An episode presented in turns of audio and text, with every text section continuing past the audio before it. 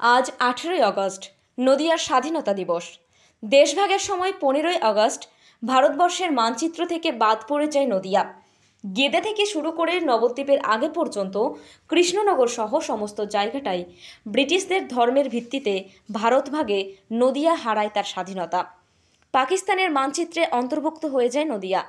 কিন্তু নদিয়ার শিবনিবাস নিবাসী প্রমোদনাথ শুকুলের উদ্যোগে বিশিষ্ট সমাজসেবী ও সুবিবেচক ব্যক্তিরা এগিয়ে এসে সঙ্গবদ্ধ হয়ে ব্রিটিশদের কাছে দাবি জানান, নদিয়া ভারত ভক্তিকরণের সেই দাবি মান্যতা দিয়ে আঠেরোই আগস্ট নদিয়াকে ভারতবর্ষের মানচিত্রে অন্তর্ভুক্ত করা হয়। এই ইতিহাসকে সামনে রেখে উনিশশো একানব্বই সালে প্রমোদনাথ শুকুলের নাতি শ্রী অঞ্জন শুকুল তৎকালীন প্রধানমন্ত্রীর অনুমতিতে এশিয়ার দ্বিতীয় বৃহত্তম শিব মন্দির শিবনিবাসে আঠেরোই আগস্ট নদিয়ার স্বাধীনতা দিবস উপলক্ষে পতাকা উত্তোলন শুরু করেন।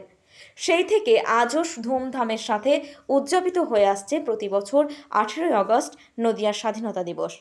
এই দিনটি আজও সেই দিনের আনন্দ এবং উচ্ছ্বাসে ভেসে ওঠে শিবনিবাস সহ নদিয়ার প্রতিটি ঘর।